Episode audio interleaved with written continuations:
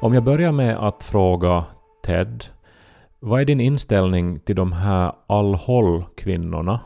Ska man lita på dem när de säger att de agerade i god tro? De hade ingen aning om vad de begav sig in i när de for iväg till ISIS-områdena. Att de gifte sig med krigare, men de visste inte egentligen vad som hände och vad som pågick omkring dem i Islamiska staten alltså. Ja, nu är jag inte jätteinsatt, men jag kan ju tänka mig att det är väldigt många kvinnor som på något sätt har kanske en förskönad bild av hur det är att vara gift med en helig krigare.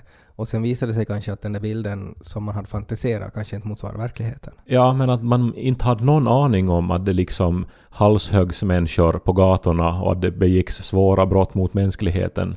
Och... nej, men det är väl lite sådär som att bli kär i en vampyr kanske. Att man tänker att nej, men min vampyr suger inte blod. Min vampyr lever inte i kloakerna och äter råttor om det inte finns människor att mörda. Är det inte en variant av det? Och sen så visade det sig då att det finns råttkadaver i garderoben och så är det en stor kris. Ja, exakt. Alltså som en variant av det här att det finns ju väldigt många dömda mördare som sitter inne på livstid men som får alltså otaliga beundrarbrev varje dag och som också gifter sig. Alltså därför att det är väldigt många kvinnor som går igång på massmördare. Ja, men det var en annan sak. För de är ju men är det inte en variant, alltså sådär, typ samma sorts psykos handlar det väl om? Nej, men där är väl någon sorts så här kändiskult också. Ja, men alltså... det är nog någonting också, alltså någon så här grottmänniskogrej i det här också. Att om jag gifter mig med mördaren så kan han mörda alla utom just mig som han är gift med. Och så får det på något sätt fel det där.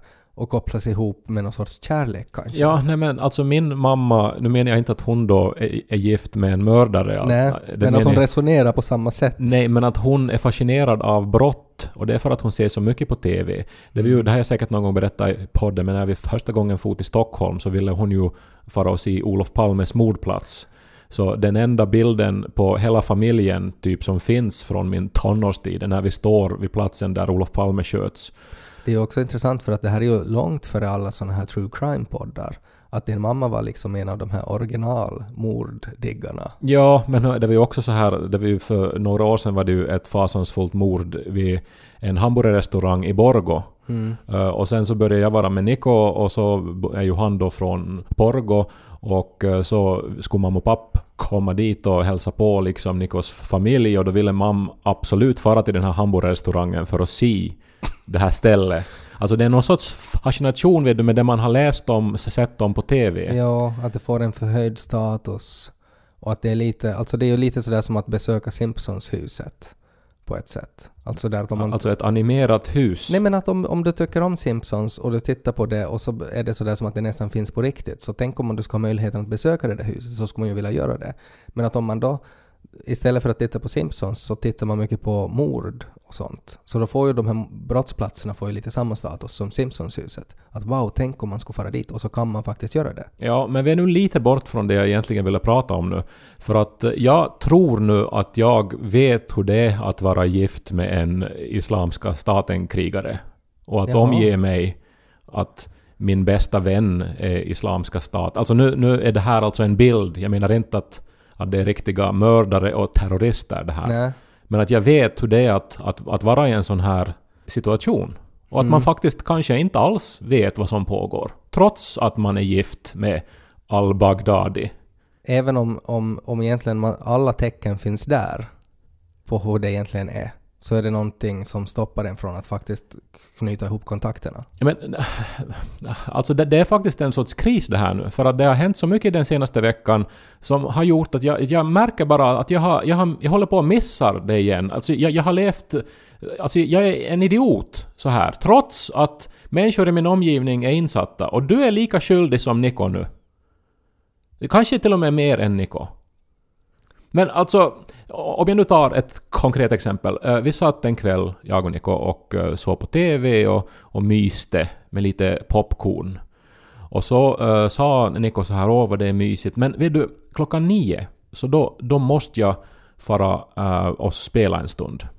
Mm. Och så jag, jaha, no, men okej då. Men vi har ändå en 45 minuter kvar av mys här. Och sen får då spela en stund och sen kanske vi myser vidare så här. Och så myste vi, åt popcorn och så blev klockan 9:02. Och då var det bråttom. Ja. Och så sa jag, okej, men du spelar nu då. Men jag blev då kvar i soffan och såg på vad som hände. Och då loggade Nico in då på sitt spel. Och sen var det bråttom. Han hade sin karaktär där. Skulle han hitta rätt kläder? Och så höll han på där och bläddra på långa menyer och helt absurda outfits då. Ja. Och sen var det jättebråttom, för då skulle han flyga till en frisör. Och så var det bråttom och så hittade han en frisör och sen så betalade han så här 3000 pengar för att få en helt absurd frisyr. Och sen var det jättebråttom, han skulle då iväg till kyrkan. Jaha. För han skulle alltså på bröllop. Alltså han hade fått en inbjudan för länge sedan till ett bröllop som började 9:00 den här kvällen. Då hans kompisar från Jyväskylä och typ Irland skulle gifta sig. Och de hade tydligen nu då bokat kyrka här i spelet och liksom inrett den, valt musik, gjort då en gästlista. Och det då som Nico gjorde som jag nu såg, alltså han satte sig i bänken och såg på den här vigselakten då. Och så var jag, alltså du är på bröllop just nu. Och så var han att ja. Och efteråt så har vi bröllopsfest. Och då hade de hyrt någon sorts herrgård med pool. Och så skulle de vara där och festa tillsammans då. Det här är alltså Final Fantasy vi pratar om. Det här är Final Fantasy. Men det var då som jag förstod. Alltså jag håller ju på att hamna utanför The Metaverse här nu. Att jag har växt upp med Mr. Internet. Jag är gift med någon som är tydligen väldigt insatt i exakt hur det går till nu för tiden och jag vet ingenting. Ja, men jag kan lugna ner dig då och säga att det där är nog inte kutym. Alltså sådär, Mr. Internets officiella verdict här är att det är inte jättevanligt att ha vigslar i spel. Final Fantasy det var kanske ett av de första spelen där det faktiskt satsades på att ni kan faktiskt gifta er här inne i spelet. Och det tilltalar väldigt mycket sådana som tycker om frisyrer och kläder och sånt. Och är ju ett väldigt populärt spel. Det är ändå ganska ovanligt skulle jag säga. Sen går det ju väldigt bra för Final Fantasy nu. Alltså det är ju kanske det MMORPG som på något sätt toppar just nu. Så att det är populärt och då finns det också chansen att det ordnas bröllop. Men det är nog fortfarande inte någonting som vanliga spelare gör. Men också den senaste veckan har det talats så jättemycket. Det var när Microsoft köpte Activision Blizzard för jättemycket pengar. Och sen så var det då i de poddar där det här diskuterades så nämndes ofta det att Nike har just köpt en virtuell skotillverkare så att de ska kunna sälja skor i en virtuell värld. Och sen var det mycket tal om NFTs, alltså sådana här digitala konstverk som man då kan köpa då till sin virtuella värld. Och jag ser ju vad Nico gör där då. Han har ju liksom skaffat kläder, kostym som han kan ta på sig om han vill. Han går då till frissan och sen går han på bröllop. Det är ju någonting som håller på att hända. Alltså en stor förändring som, alltså hur folk beter sig. Och jag som är fördomsfull så håller på att missa det. Och det känns som att det får inte hända så igen. För det var så här också när internet blev internet så var jag väldigt skeptisk så här. Och jag minns det. Och jag var också ganska sen på sociala medier för att jag var skeptisk.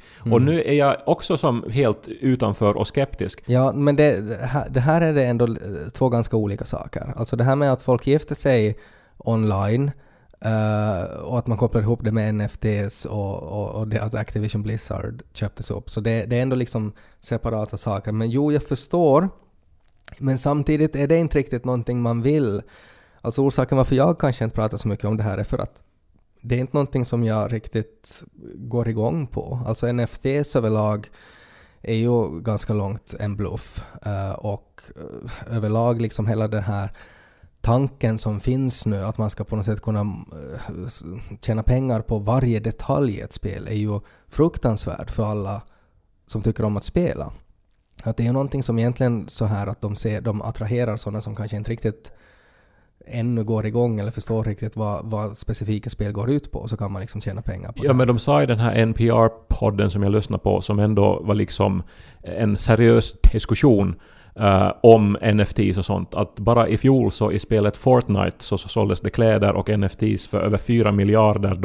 Ja. Så det här är ju en grej. Alltså det är ju en industri. Alltså, jag menar... Ja, men det är också alltså att det är så där på, nästan på gränsen till att man utnyttjar folk som är spelberoende. Alltså det att man på något sätt sätter ett värde i att om jag köper det här så då blir allting bättre. Liksom att det är liksom samma psykologi som används. Och det är ju fruktansvärt, till exempel i spel som i Roblox till exempel, som riktar sig mot barn, där man, och jag menar Fortnite också, men att där man använder sig av samma psykologi. Det är ju vidrigt, tycker jag. Men det som ju de här pengarna kommer från är ju, det är ju inte alltså vanliga människor, utan att de riktar ju in sig på så kallade whales, alltså valar, som då syftar på oftast så här stereotypiskt alltså singla medelålders män med otroligt mycket pengar som de inte vet vad de ska göra med. Alltså det här kan vara framgångsrika... Varför kallas de valar? För att man har någon sorts fördom om att de är överviktiga?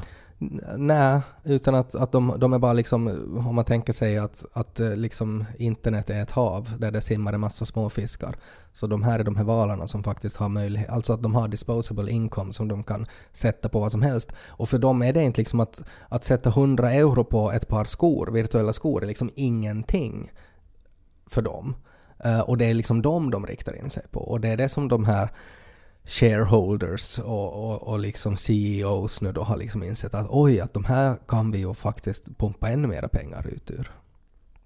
Men att för vanliga människor är det inte liksom, det är inte riktigt den här verkligheten att man idag liksom sätter jättemycket pengar på virtuella kläder. Men det är ju ändå det här som de stora techbolagen satsar stort på just nu. Ja, men det finns ingenting som tyder på att de har liksom, alltså alla sådana här undersökningar på vad kunderna faktiskt vill ha, så pekar ju till motsatsen av det där. Att det är inte liksom baserat i någonting att det som spelare vill ha, utan det är baserat på hur får vi mest pengar. Men det återstår ju att se ännu om spelarna kommer att gå med på det, och det är ju ett enormt motstånd bland alla gamers. Alltså alla är ju jätteemot allt det här. Och hela Metaverse som koncept är ju alla också jätteemot. Att det kommer ju inte från de som tillverkar spel och tycker om att spela, utan det kommer från de som tjänar pengar på det. Du låter som en Islamiska staten-krigare som gaslightar sin oroliga hustru just nu.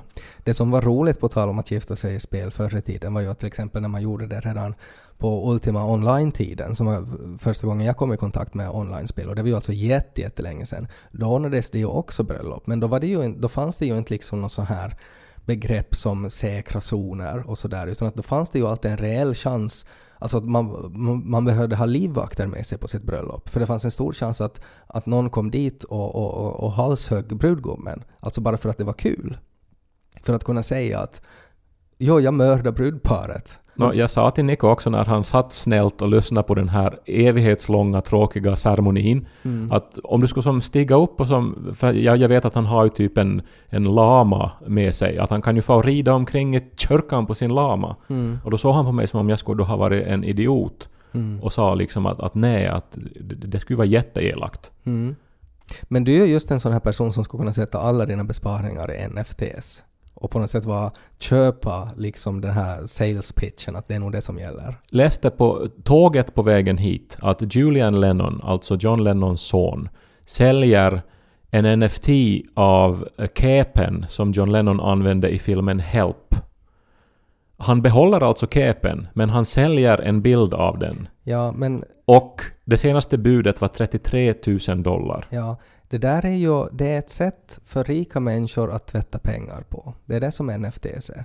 Precis som hela konstförsäljningen i tiderna startades som. Det var ju bara för att, så att rika människor ska kunna säga okej, nu har jag jättemycket dirty money som jag måste på något sätt göra någonting med. Och då hittar vi på att det här är värt 500 miljoner euro. Och så kommer alla mina kompisar och de är alla överens om att jag håller med, det är nog värt det. Och så byter man pengar lite. Jag köper det här av dig och så kan du om ett år så kan du köpa vässapapper av mig för 10 miljoner euro. Och då har man liksom, då blir pengarna tvättade. Det är ju jätteroligt att Kasper Strömmen nu, alltså komikern och bloggaren. Är han inte årets grafiker 2013? Ja, och han säljer nu titeln årets grafiker 2013 som en NFT. Och han sa i en intervju för Huvudstadsbladet att den här titeln har ju varit en stor glädje för honom och tjänat honom väl, men nu tycker han att det är dags att någon annan ska ha glädje av den här titeln också. Det är nog så roligt det, alltså att han är ju faktiskt, alltså att det är få människor som satsar liksom på det långa spelet. Och jag minns ju när han titulerade sig då som årets grafiker, alltså då 2014 och sådär. Och då var det sådär att okej, det är lite kul. Men att redan då förstod man att ju längre han håller på med det så desto roligare blir det. Och att nu när det är nästan då en liksom 10 år gammal titel så är det ju jätteroligt att han ännu använder sig den. Men det är ju ännu roligare att han nu ska sälja den. Ja, och den är nu till salu då för Ethereum. Alltså man betalar med kryptovaluta. För vem som helst som är intresserad. Ja. Men summa summarum, jag var så frustrerad över det att jag har levt med internetmänniskor, alltså nära in på dem. Och nu tittar jag på dig, Ted, hela mitt liv. Ändå har jag ägt 0 bitcoin och haft någon liksom hum om att vi är på väg in i någon sorts metaverse.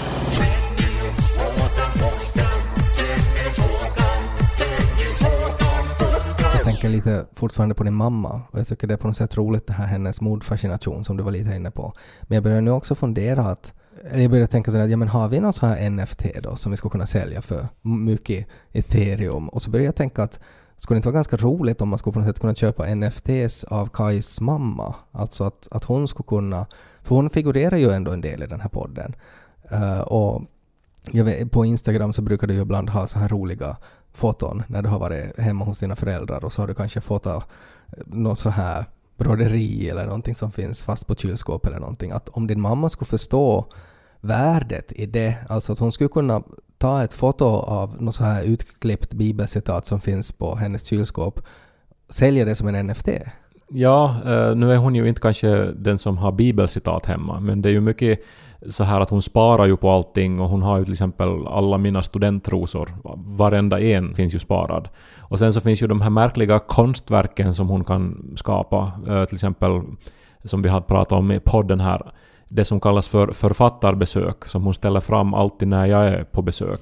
Och där finns då bilder av mig och någon sorts bokreklam och sen så står det där då författarbesök. Ja. Och det här är ju ett riktigt original av henne som ju säkert skulle kunna säljas som NFT. Alltså det ska hon kunna ta ett foto av det där och sälja det. Och de här konservburkarna liksom med sardiner från 80-talet, mina första blåbär från 80-talet.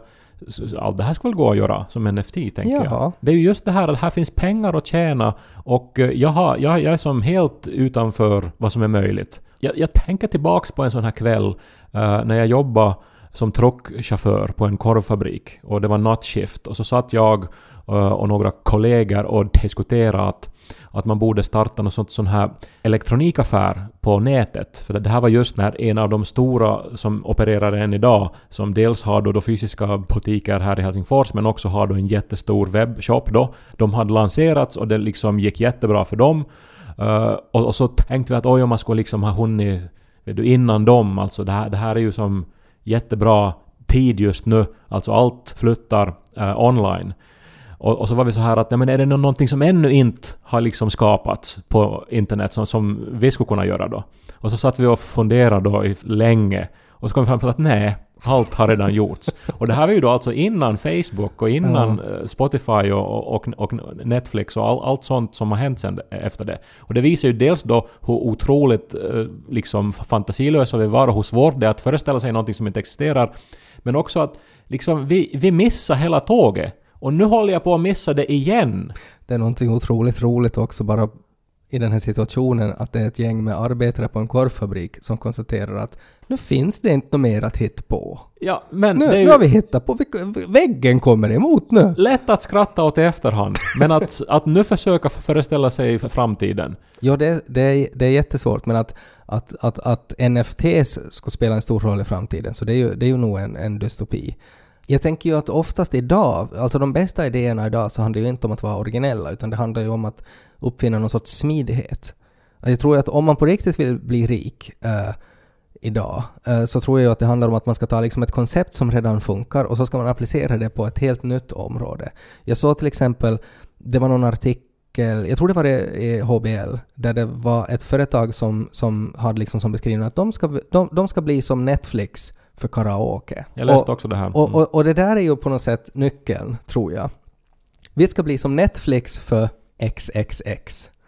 Och nu menar jag inte alltså porr, utan jag menar att man kan byta ut alltså exet mot vad som helst. Alltså jag tror att det är liksom grejen. Att om man kan ta ett förlegat koncept eller ett behov som finns, och så kan man säga att det är som Netflix för det är som Netflix för akvarier. Det är som Netflix för mattor. Så då tror jag att det är väldigt lätt att få människor att gå igång på den idén, och så kan man ju då liksom tjäna ihop jättemycket pengar. Vi hade ju en idé för jättelänge, alltså en av dem. Det var riktigt i början av den här podden så hade vi en idé om Lidre som skulle vara, alltså här i huvudstadsregionen så är det väldigt svårt att om man ibland bara behöver en käpp. Och så hade vi en idé om att det skulle finnas en butik där man kan liksom beställa väldigt smidigt och enkelt. Liksom sådana där saker som finns i ett österbottniskt lider. Alltså att det finns någonstans på bakgården. Du kanske behöver en sten som kanske måste vara mellan någonting, eller en käpp för att nå någonstans. Behöver lite styrox, alltså bara jättelite. Ja, en styrox beta. Mm. En stearinstump. Någon sorts krok skulle jag behöva. Mm. Jag fattar lidrig. Ja, exakt. Och det konceptet tycker jag fortfarande håller. Och då skulle jag på något sätt kunna säga att, liksom att en idé så skulle vara, men det är som Netflix för sådana saker. Som Netflix för österbottniska lider. Ja. Borde jag börja att jag skriver böcker men jag säljer den bara i ett exemplar som NFT? Var det inte ett exempel på det att det var någon som hade köpt alltså Dune-böckerna som en NFT, alltså foton av det, och så trodde de att de på något sätt ägde också copyright liksom till verket. Wu-Tang Clan gjorde ju en skiva som de bara producerade i ett enda exemplar, och det exemplaret köptes ju av den här fasansfulla, vad heter han, Martin Shkreli, eller den här unga miljonären, entreprenören som ju bland annat höjde prisen på livsviktiga mediciner för att tjäna pengar. Mm-hmm. Och internets mest hatade människa blev han ju på köpet då. Och han äger ju då, alltså med ensamrätt då, ett unikt album av Wu-Tang Clan. Ja, det är ju ganska intressant att det där är ju som en sorts proto-NFT det där då. Att det finns bara ett exemplar. Ja, men ändå så är ju, det är ju mera fysiskt, det är ju mera konkret. Det är ju det som är den stora skillnaden. Vad står NFT för då i Österbotten? Då? Na fin tavlo. Nyföna tårna. What the fuck?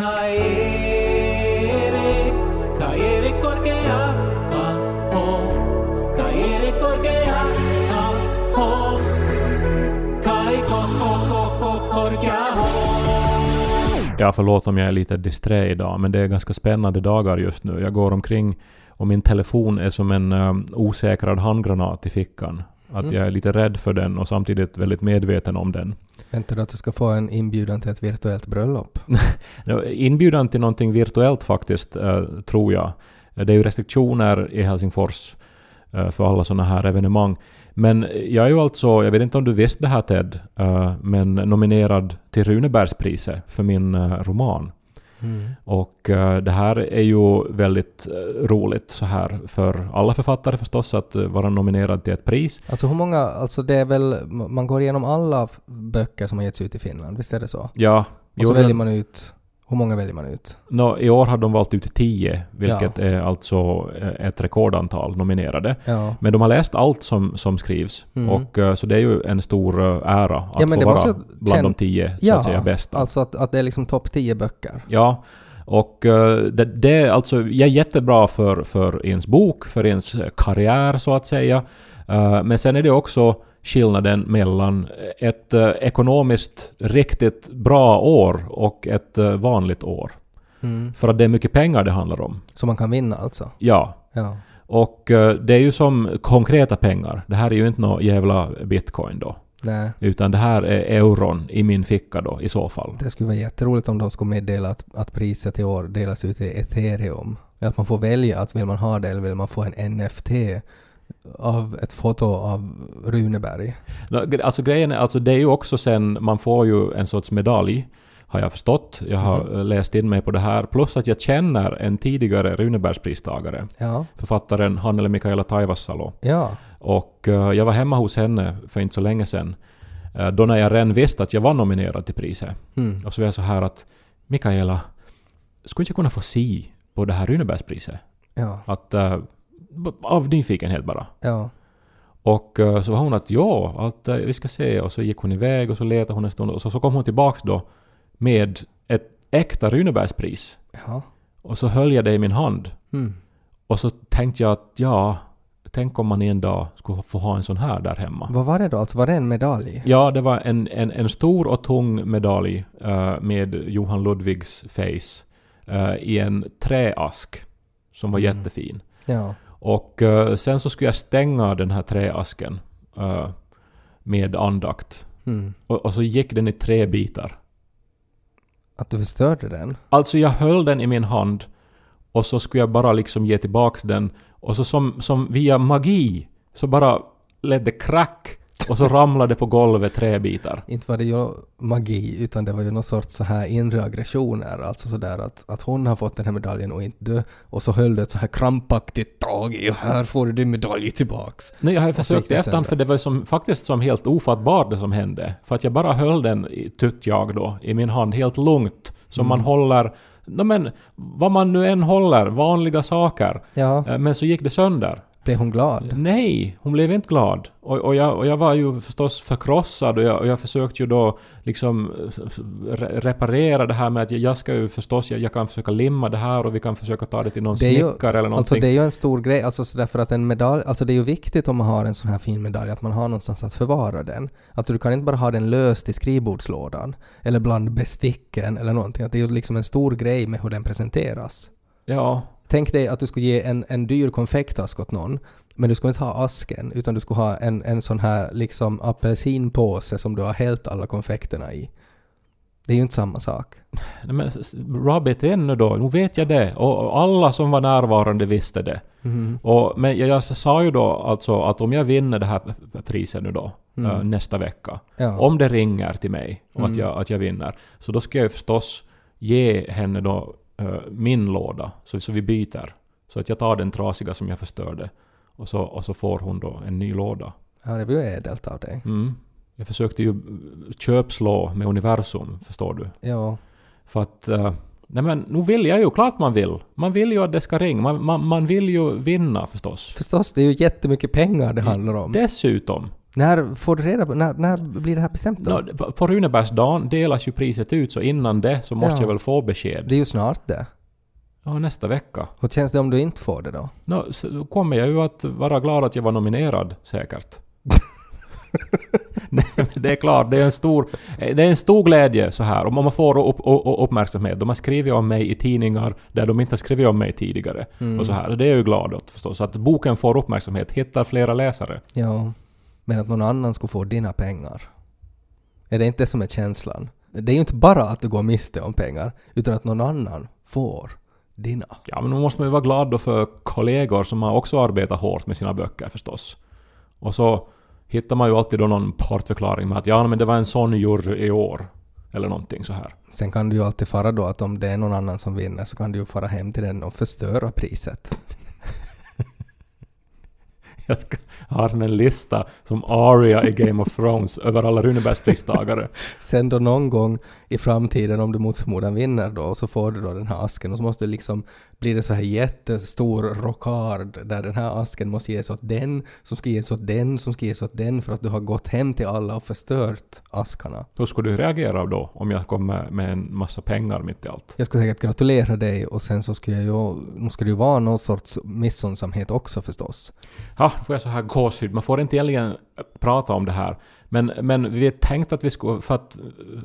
Alltså jag kom att tänka på det här för att vi satt och pratade om en tävling. Vi skulle vilja ordna en liten tävling. Just det. Jo, vi har fått veta alltså att det finns ett pris som vi får dela ut åt en värdig vinnare. För att det är ju hela det här med att Ted och Kaj-podden är exklusiv på Svenska Yle nu för tiden. Och då finns det nu någonting som heter poddchoklad. Alltså en konfektask med poddchoklad som vi får ge åt en värdig lyssnare på den här podden. Och då tänkte jag att det skulle kunna vara kul att ordna en liten tävling. Och den här tävlingen som vi tänkte ordna så skulle vara det att med tanke på att Kaj nu då är nominerad för Runebergspriset och Runeberg, så han associerar man ju med Runebergs tårtor. Om Kaj skulle ha ett bakverk uppkallat efter sig, vad skulle det här bakverket heta? Det är alltså frågan. Alltså Runeberg, han har Runebergs tårtor. Kaj Korkeaho, han har... Nu menar vi ju inte att ni måste börja baka och hitta på och som faktiskt framställa det här bakverket. Men vad skulle det heta? Vad skulle det vara för någonting om jag skulle ha ett eget bakverk? Tänkte vi var en bra fråga. Ja, och så vi gör en tråd i Ted och Kajs omklädningsrum på Facebook där man kan skriva sitt förslag. Och så kan vi ju se då, antingen så väljer vi ut det som vi tycker är bäst eller så kanske utgår vi lite från vad folk gillar av de här förslagen. Och så kanske nästa vecka så kan vi kunngöra en vinnare. Då vet vi också om du har vunnit Runebergspriset. Mm-hmm. Mm-hmm. Ja, just det. Och så kan man vinna då poddchoklad som alltså är riktig choklad som man kan äta. Inte någon så här virtuell skit. Men lycka till. Hoppas att du vinner. Tack Ted. Ted och Kaj.